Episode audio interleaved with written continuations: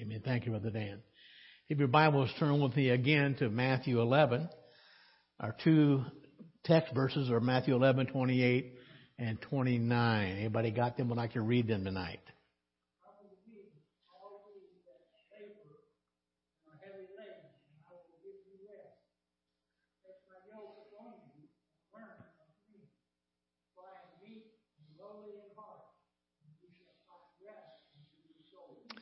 Thank you, Dan. We've spent a couple of weeks now uh, already on these two verses.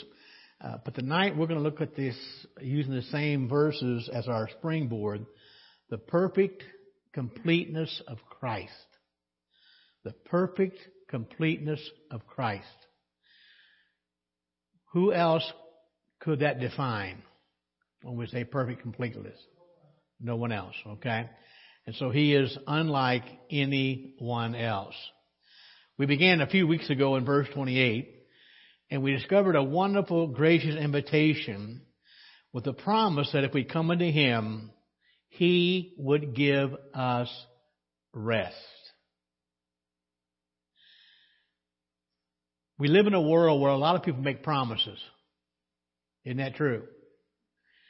And there's nothing wrong with a promise, but sometimes what happens to that promise?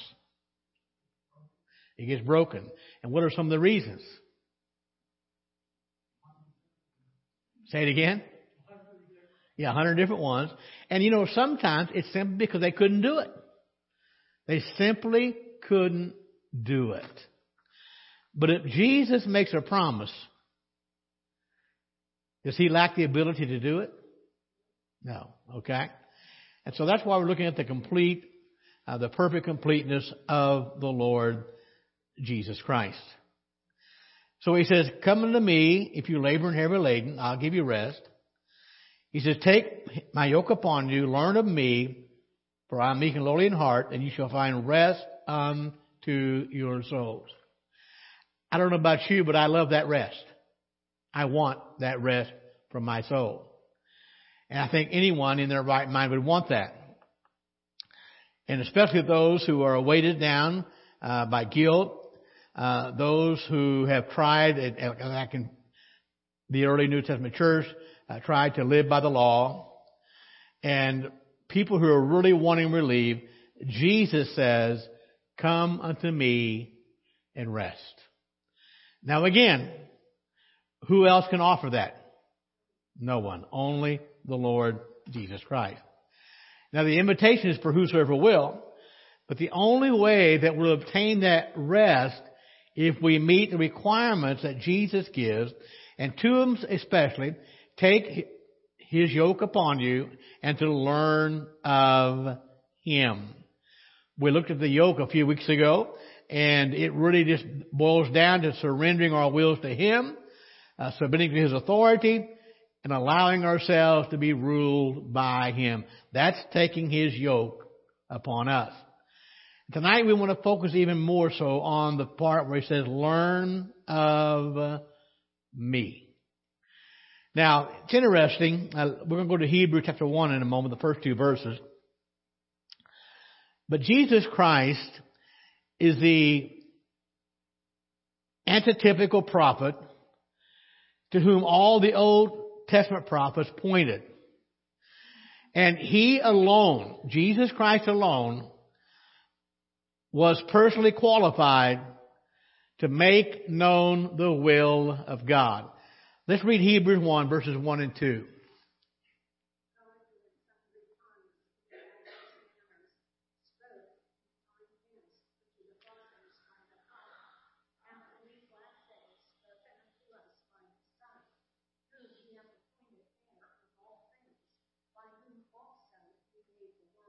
Okay, thank you, Phyllis. Now, of course, the writer of Hebrews is telling us of the different times that uh, God spoke to us in the past, uh, different ways He spoke uh, in time past, and especially by uh, to the fathers by the prophets. So, who were the prophets? Who were they? I'm not going to name them, but how would you describe them? Okay, God spoke through them. Which prophet had the entire message? None of them did, okay? And so different times, different ways in and through different prophets. But then the writer of Hebrews says, now something new. In these last days, he has spoken to us by his son. What in the world does that mean? What, uh, what does that signify?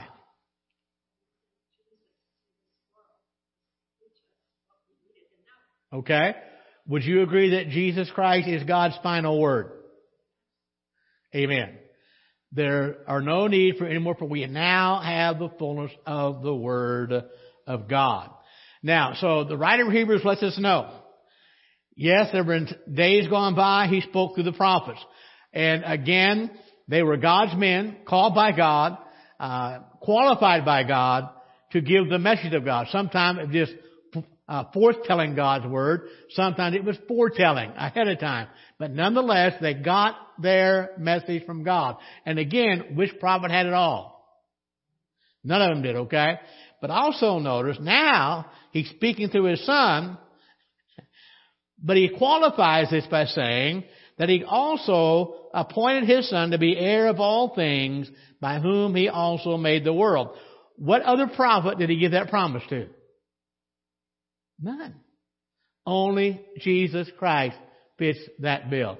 He's the one who's been appointed the heir of all things. Now also understand that when it comes to the church, Jesus Christ is still the grand teacher of the church. And every other teacher, every other pastor, no matter who it is, is, is subordinate to him, and they're also appointed by him. Ephesians 4, verse 11 and 12.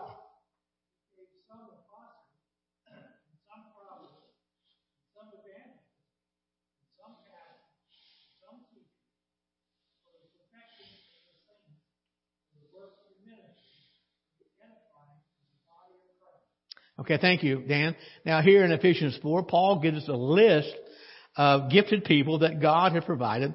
Well, actually Christ, the word he there is Christ.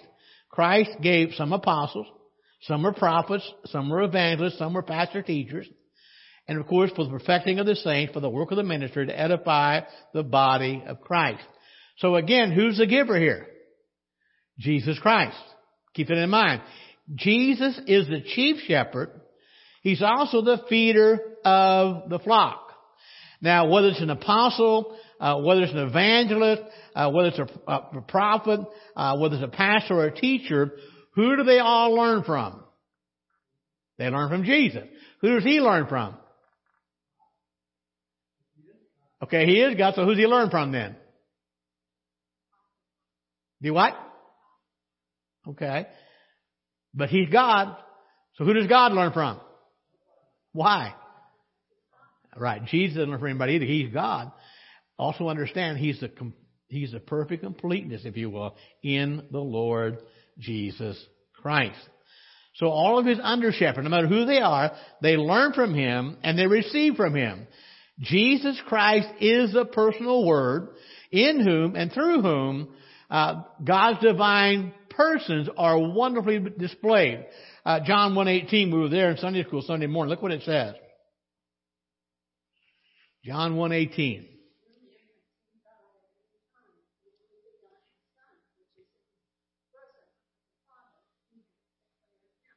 Okay, again, John makes a statement. No man has seen God at any time except for the only begotten Son. And who's the only begotten Son? Jesus. And Christ came, He's in the bosom of the Father, and Christ came to declare God. Toward the end of his ministry in John 14, uh, one of the disciples said, Father, show us the Father. What did Jesus say? You've seen me, you've seen God, you've seen the Father. Why? Because I and the Father are one. So again, nobody's seen God except for Christ, and He has come to declare God. So if we are going to understand and be instructed on heavenly doctrine, we have to come to Christ. We have to learn of Him. And of course, as we learn upon Him, our faith is strengthened and we will build up on our faith. So when Jesus said, learn of me, what a statement that was. So my question would be, who better to learn from? No one, okay? He is the best one to learn from. So not only is Jesus the final spokesman of God, but He's also the only one by whom the divine will is fully uttered or fully given out. But He's also the greatest example set before you and I. Thank God for His perfect completeness. Now, God has called me to preach the Word, to teach the Word. And so I believe that my greatest obligation is to pro- proclaim the truth. But how many know that Jesus, Jesus did more than proclaim the truth? He is what? He is that truth. And that makes all the difference in the world. He's the embodiment of that truth. He did more than speak the will of God. Christ is the personal example of the will of God. Now remember, he was in the beginning with God. We learned that Sunday morning in Sunday school. He was with God and he was God. And so he is our perfect example. So think about this. Jesus said, I want you to come and learn of me. Learn of him. And it's interesting, the requirements, taking on our yoke and learning of him, uh, they are certainly set forth in a perfect way in the character and the conduct of the Lord Jesus Christ. I'm trying to get some statistics ready for Sunday school Sunday morning. But I did read part of it. Four out of five Americans claim to be Christian. And I put that word claim there, okay? But just because you claim it doesn't make, make you one. And here's what shocked me. And I forget what percentage it was. I'm going to look that up again and try to make some notes for Sunday, uh, Sunday school. Some of those who claim to be Christians believe that Jesus sinned while he was here on this earth. What's wrong with that? Do what? Did he sin? How you know? Yeah, even without sin, okay? And it amazes me that somebody who claimed to be a Christian would say that Jesus, they don't know the Bible. Wait a minute, they're Christians. they don't know the Bible. And you know, folks, the sad thing is, churches are filled with people who claim to be Christians who don't know the Bible. They don't know the Word of God. But nonetheless, when Jesus had taken his yoke upon and learn of him, those were perfect in his conduct and in his character. What do we mean by that?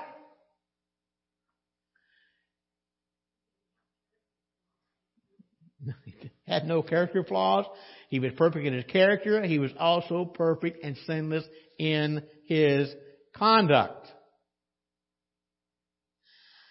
Would you agree that sets him apart from all of the other prophets in the Bible? Sure. Was Moses perfect in his character and his conduct? No. Was Isaiah? No. Was Jeremiah? No. And we could go through the whole litany of prophets in the Old Testament. None of them were perfect in their character or in their conduct. So I want to say tonight that Jesus Christ was radically different from anybody who came before him or anybody who will come after him. Nobody is like Jesus. His perfect completeness. Now, by the way, that is not to say that the prophets of the Old Testament were not men of God. They were. That is not to say that the apostles were not men of God. They were. But it doesn't matter whether you're an Old Testament prophet or a New Testament apostle. Only thing they could do is shed scattered rays of light. The light that God had given them for that particular time. Say it again. 100% human. And here's what's interesting. How many know the light they shared was simply because they were a reflection of God? meaning they were not God. They were not completely perfect like Christ is. The Bible refers to Christ several times as the Sun of Righteousness. And so that's why he is completely qualified to say, learn of me. A thought just came to me a moment ago about the apostle Paul. And I know at least one time, if not two times, uh, he would write to the church and say, follow me as I do what? As I follow Christ. Follow me as I follow Christ. Meaning what? If I don't follow Christ, don't follow me. Follow me as I follow Christ. So when we think about the teaching of Christ, was there any error in his teaching? No, none at all. Was there any blemish in his character? Not at all. Was there even the slightest flaw in his conduct? No. So again, who else matches up to that? No one else.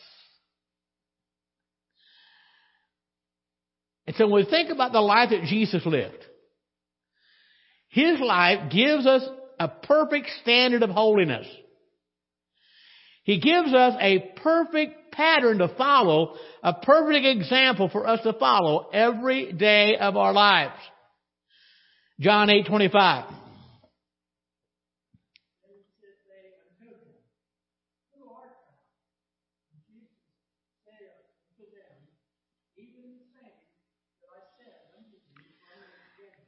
Let that sink in for a moment.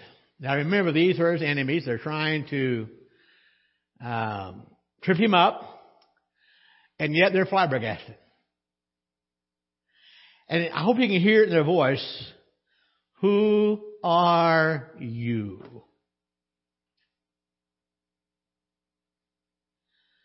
And what was his answer?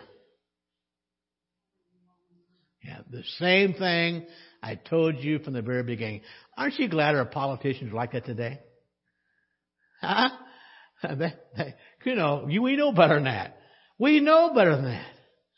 But when they asked Jesus, who are you? Jesus affirmed that he was essentially and absolutely what he declared himself to be. Now, if you were here Sunday morning in our adult class in Sunday school, the Word became flesh. We know that. Uh, but John also said he was the light of the world, the light of men. In him is no darkness. And what's interesting is this. Well, let me ask it in the form of a question. Why was Jesus 100% qualified to speak of light. Because of what? He is light. Because he is light. Why was he 100% qualified to speak of truth? Because he's truth. Because he is truth. Jesus said, I have spoken of the light. I am that light, by the way. I have spoken the truth, and I am that truth. I'm the incarnation of light and truth. I'm the personification of light and truth. And I am the exemplification of light and truth. I am light and truth. And so therefore, I am perfectly qualified, completely qualified to speak about We don't have time tonight to go through them all, but I think there are at least seven or eight I am statements that Jesus made. I am the light, I am the truth, I am the way, I am the bread of life, and they on and on. Which of those are true? All of them. Who else can say that? No one. I am. And here's what's interesting. Only Jesus could really say, I am myself. Yeah. I am myself. And I am what I'm speaking to you about. I am the light and I am the truth. And I would hope and pray that you and I, as children of God, that we speak the truth of God. I pray that we walk in truth. But my friend, we are not the truth. Guess who is? Jesus is. Jesus Christ is uh, the truth. And we are commanded by Jesus to let our light shine, and we may let our light shine, but we are not the light. Christ was and He is. It's in that fact alone, among many others, that's not an oxymoron, that we see His exalted uniqueness. He is the light. He is the truth. Who are you? The very one I told you from the beginning. I haven't changed. And by the way, when will he change?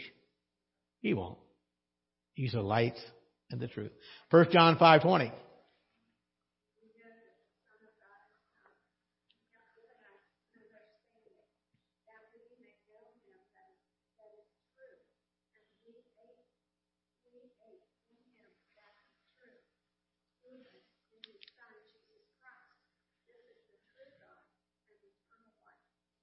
Thank you, Phyllis. First three words of 1 John 5:20, and we know. What does that mean? We know. Now, folks, I want to tell you, it's important what you know. And don't take this wrong, but how you feel doesn't matter. You realize that? I, don't know what's going on in our world lately. Uh, but I caught it a few years ago when one of my nephews was going through some uh, classes on how to behave better, and they were they were all caught up on how you feel.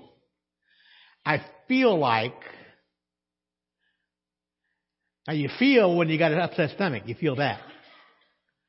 But what what what about your emotions? How how trustworthy are they? They're not. And Jesus, or John says, about you, we know. And folks, I want you, it's important what you know. But my question is,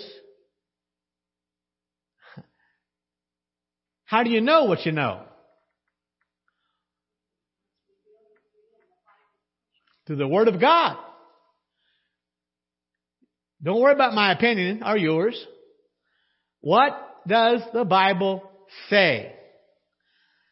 So John says, we know, no doubt about it, that the Son of God has come. Who is that? Jesus. We know. But not only did he come, John said, he gave us an understanding.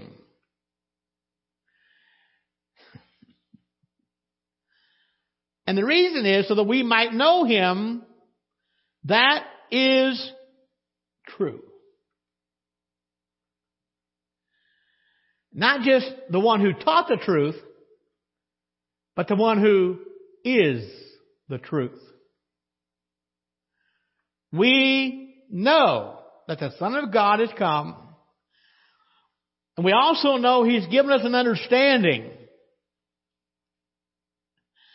By the way, let me remind you of something very important. You remember that, I know you do, uh, in Matthew 16, about verse 16, uh, Jesus uh, asked the disciples, who do men say that I, the Son of Man, am? And they had different answers. Some say, uh, you know, Elijah come back to life, Jeremiah, one of the prophets. And then Jesus said, who do you say that I am? Peter said, what? You're the Christ, the Son of the living God. You know what Jesus said to Peter? Say it again. Only God revealed it to you. You didn't learn it in Sunday school. You didn't learn it by studying one of the rabbis. God spoke that to your heart. And God sent Jesus Christ so that you and I, and John himself, and the other apostles, all Christians could gain an understanding of who Christ is. Not just one who taught the truth, but the fact that He is the truth. But notice what else. John goes on to say, and we are in Him that is true. Wait a minute, who is John? What gave him that right to say that? What did he know about Jesus? Three and a half years. He lived and ate, slept with him, ministered with him. John said we handled the word of life. We handled him. We touched him. In Sunday school, we talked about that word became flesh. And John said he tabernacled among us. And we beheld, we saw his glory. The glory is of the only begotten of the Father. John said, we saw it.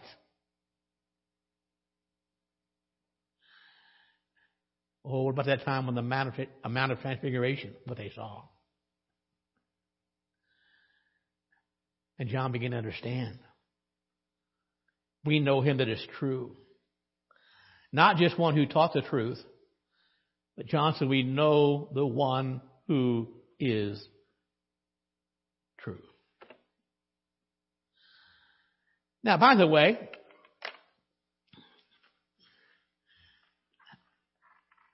You know, in the Gospel of John, John never identified himself as the author of it. He never talks about himself directly. But every scholar who studies John and the writing of it agree that John is the author. He's the disciple whom Jesus loved. He was referring to himself, of course. And so John was certainly a worthy apostle, as, as were many of the rest of them as well. And John certainly taught the truth, but was John the truth? No. John couldn't make that claim. John would go on to write the book of Revelation. Call up into the heavens. Did that make him the truth? No. He taught the truth, but he was not the truth. And it's interesting. Because Jesus could make that claim. When he claimed that I am altogether that which I spoke unto you about. I've been changed. I am who I said I was, and I will be him for eternity. Jesus said, I am the living embodiment. I am the personal example of everything I teach. And again, I can teach about the truth because why? I am the truth. I can teach about light. Why? Because I am light.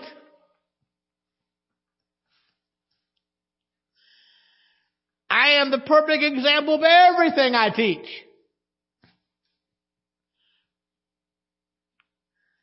So my question is, would you agree that he's the perfect example for us to follow?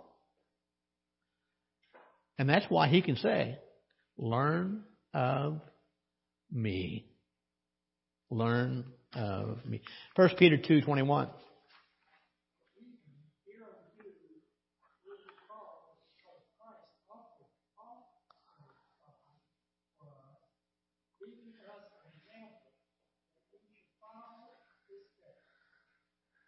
What did Jesus leave us? Example. Now I realize Peter in the context is writing about suffering, but when you agree that we know that Jesus suffered, we're to follow him in that area. But when you agree that Christ has left an example of every area, every area of life to follow, he has left us an example, and Peter says we should follow his steps. So as Christians, a couple things we should do. Number one, we need to imitate His holiness. 1 Corinthians 11 verse 1. I, referred to that verse a moment ago. 1 Corinthians 11 1.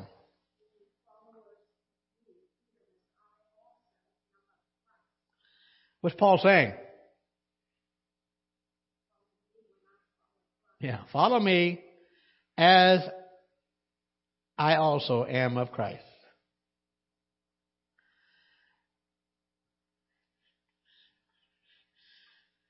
Now, this is only my opinion.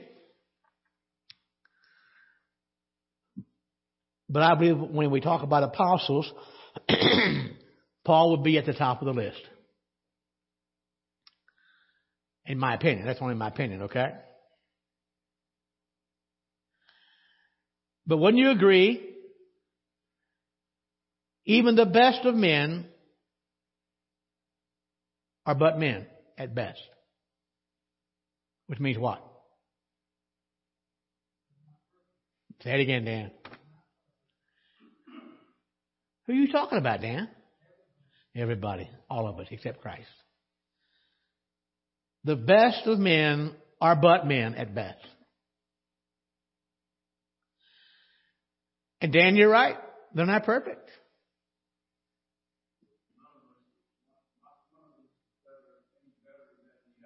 Absolutely. Somebody told me one time that at the cross, the ground's level. It's all level. Every man or woman has their errors. We all have defects. Don't tell Pam that, okay, about me. It'll shock her. and by the way, Dan, you, you didn't hesitate when you said that a while ago. Why? Just a fact. We, we, we may not like it, but it's the fact. And so we acknowledge that. And so,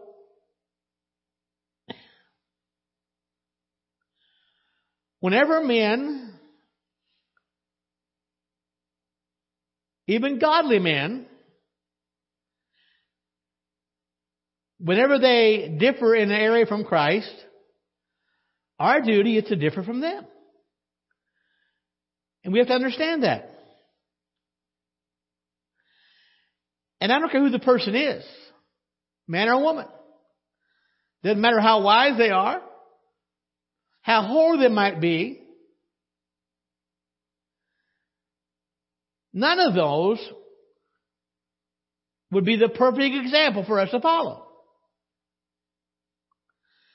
So that being said, my question is, who sets the standard for perfection? Jesus Christ. So who shall we follow? Jesus Christ.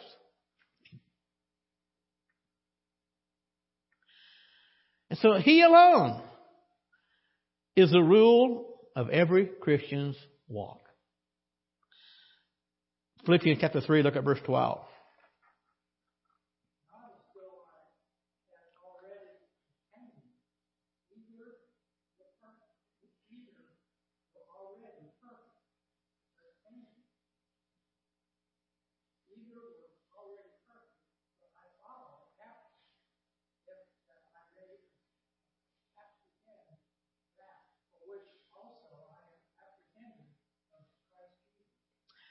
Dan, would you read that last part real quick three times? I'm kidding, Dan. It's kind of a tongue twister, isn't it?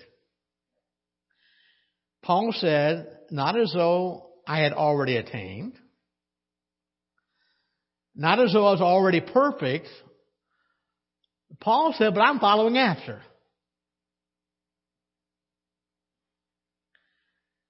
If that I may apprehend that for which also I am apprehended of Christ Jesus. So let's kind of look at it backwards, all right, in reverse order. The last statement Paul makes, he says he has been apprehended of Christ Jesus. Meaning what?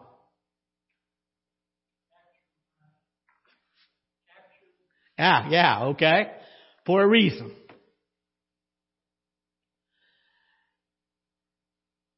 And the perfect will of God for every believer is to be conformed in the image of His Son, Jesus Christ. So Paul realizes that's why I've been captured. God has a plan. So Paul says, I'm already there. I'm already perfect. You're shaking your head no, Dan. No. Look what it says. Not as though I've already attained. No, not yet. Not as though I'm already perfect. Now who's writing this? Paul. And by now I would suggest he's Paul the aged.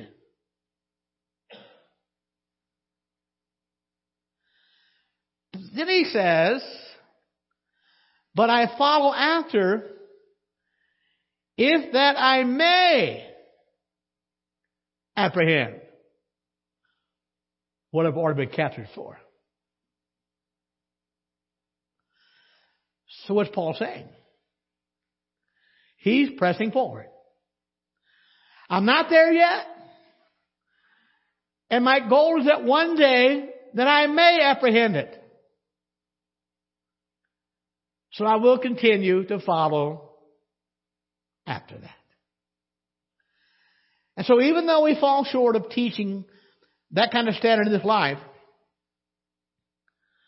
I think Paul is telling us nothing short of that goal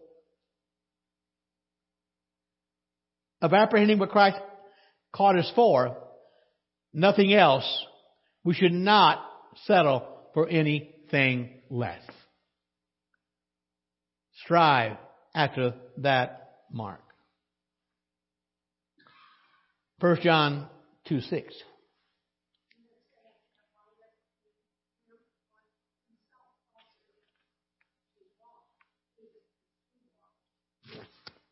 What does that verse tell us?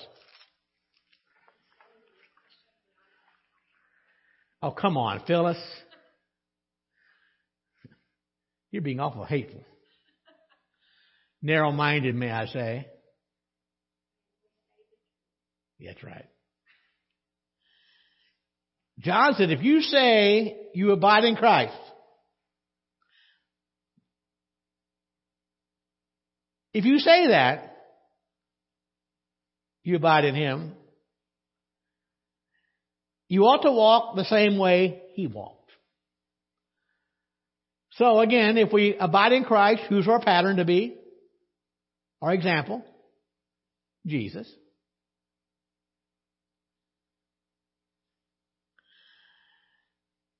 That word ought, they're kind of interesting. And you can talk a lot of things about the ought. But I'm going to tell you something, folks. Anyone who professes Christ and there are no evidences in their life. There are no evidence in their desire of their endeavor to follow his example. What they're saying is vain. It is vain. A friend of mine called me yesterday, and I've known him for years. Um, he's been a Christian for many, many years, and uh, problem was he used to teach, he used to teach Sunday school adult class years ago. Uh, but all of a sudden, he couldn't find a church good enough for him. He was looking for a perfect church. What's wrong with that? There isn't one. This church used to be till I came here. yeah, yeah. And uh, and again, I, I try to be nice to people most of the time. And I was nice to him, and he was talking about how he, he doesn't go to church. I said, yeah, but you need to, and you know that. You need to find somewhere to go. And of course, he gave me this stuff. Well, I, I probably read the Bible more than anybody else. So, anyway, you know, and again, I'm not doubting his salvation. I, you know, I think was a time he did receive Christ as a Savior, but he's certainly not where he needs to be. I've shared this example many, many times. At a time when Alexander the Great was judging a young man, and I forget what this young man did, but it certainly broke the law and was very, um, wow, not a good example at all to those around him. And Alexander the Great said, Young man, what is your name? And he said, Well, my name is Alexander. And Alexander the Great said, Young man, either change the way you live or change your name. And I want to tell you, there's a lot of Christians who name the name of Christ, either need to change that name or change the way they live. And John said, if we abide in Him, if we say we do, we need to live our lives according to His example. I told you a moment ago that uh, it was God's will for everyone in, in the family of God to be conformed to the image of His Son. Romans eight twenty nine says so. Look what it says.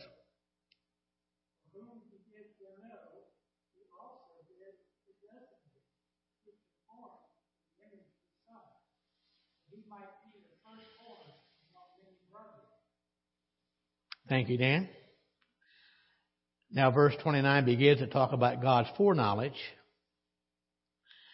And the only thing He predestined for individuals was to be conformed to the image of His Son.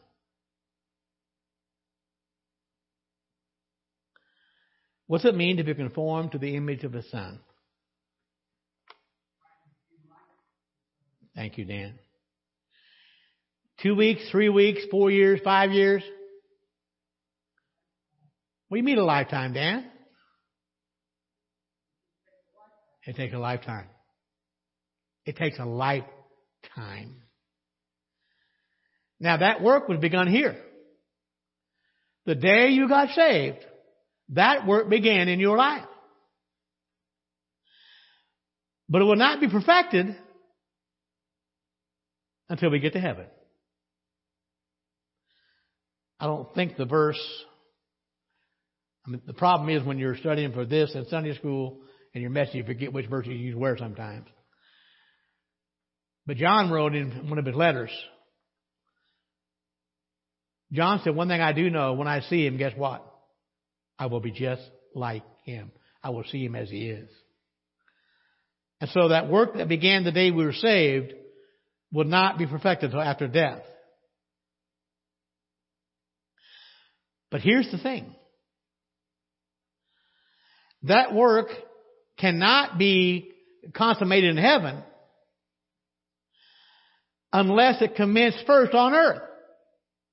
Isn't that true?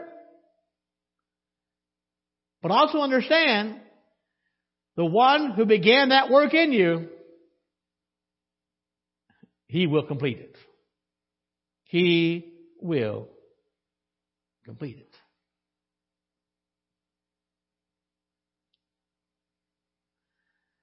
And so what we're seeing here, by abiding in Christ, walking after his example, is a practical conformity between God's Son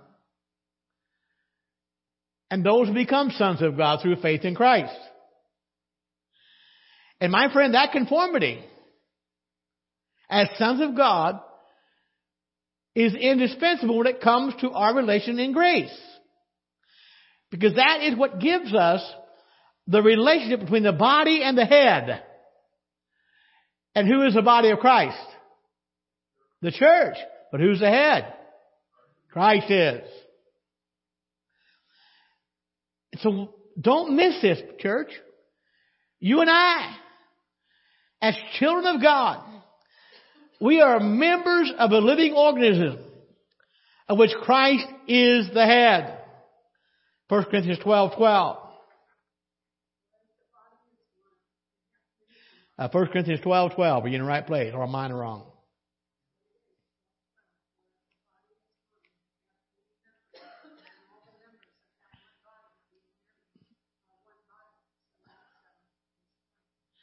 Was that 1 Corinthians 12, 12? It was. Hmm.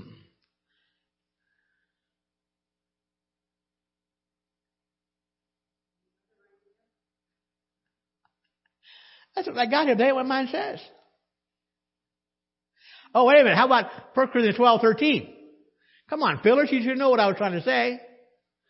I've got it wrong on the, on the notes too. I'm sorry.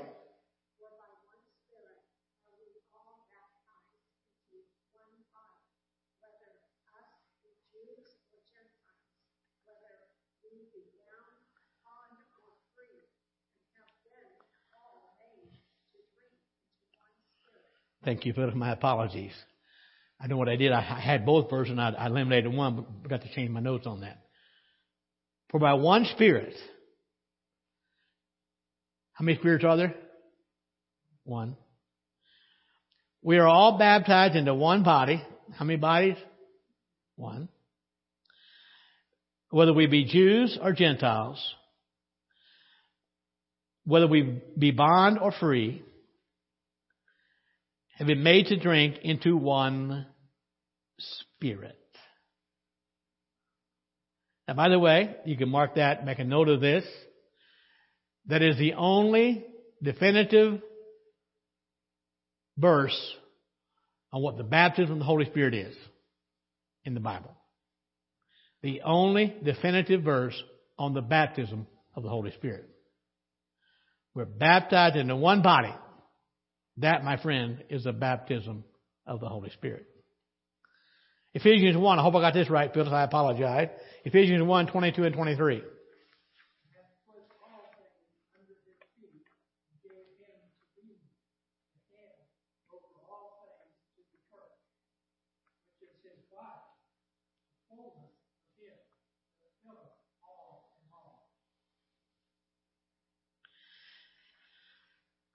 So the two together, the members and the head, and the members, the body of Christ and Christ himself, form that mystical union. We are the body. Christ is the head. So would you agree? The head should control the body. Yes. And because the head is pure, the head is holy,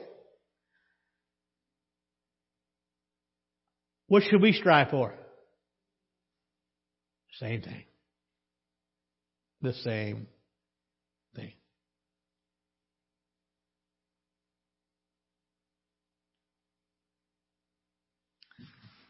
Now think about this for a moment.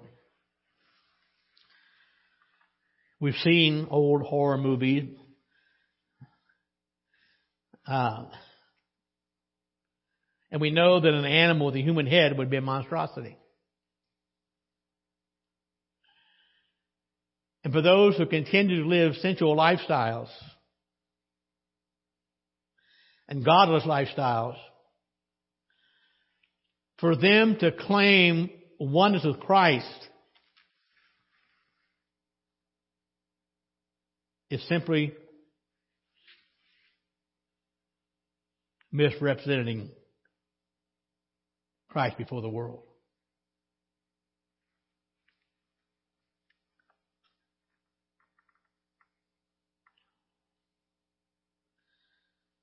We have to understand how important it is that our lives resemble Christ. He's the head. We're the body.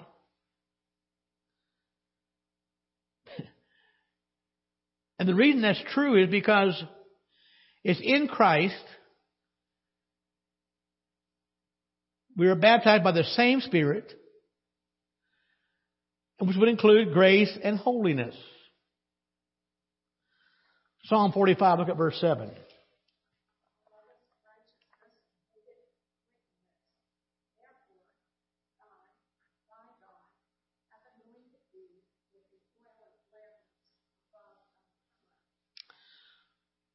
A lot of theologians believe the oil of gladness is an emblem of the Holy Spirit.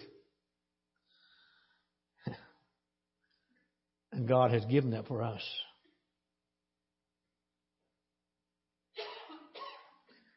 And so we have the same Spirit.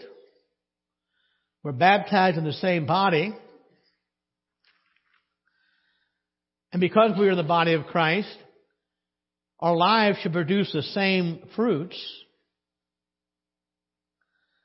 and once we're saved, works are to be produced. And everything is according to the proportion of the Holy Spirit and the grace He gives upon our lives. And Paul wrote an entire chapter on the gifts of the Holy Spirit and how He's the one who dispenses them uniquely as He wills. And that is certainly the, the very reason that God has given us the Holy Spirit.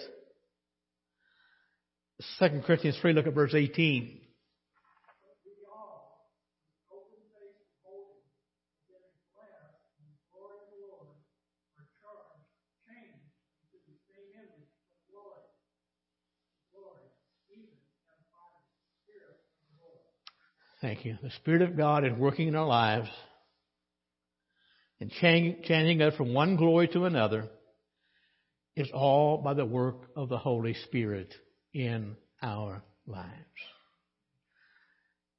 Let me leave you with this and then we'll pick it up next week on the second point of that.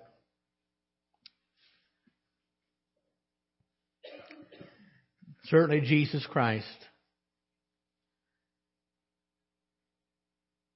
is a perfect, complete example for us to follow. And if we abide in Him, if we claim to abide in Him, our lives are markedly different. We live according to His example. Let's stop there for tonight. We'll go to the Lord in prayer. I kept thinking most of the day, I want to pray, especially Brother Marvin.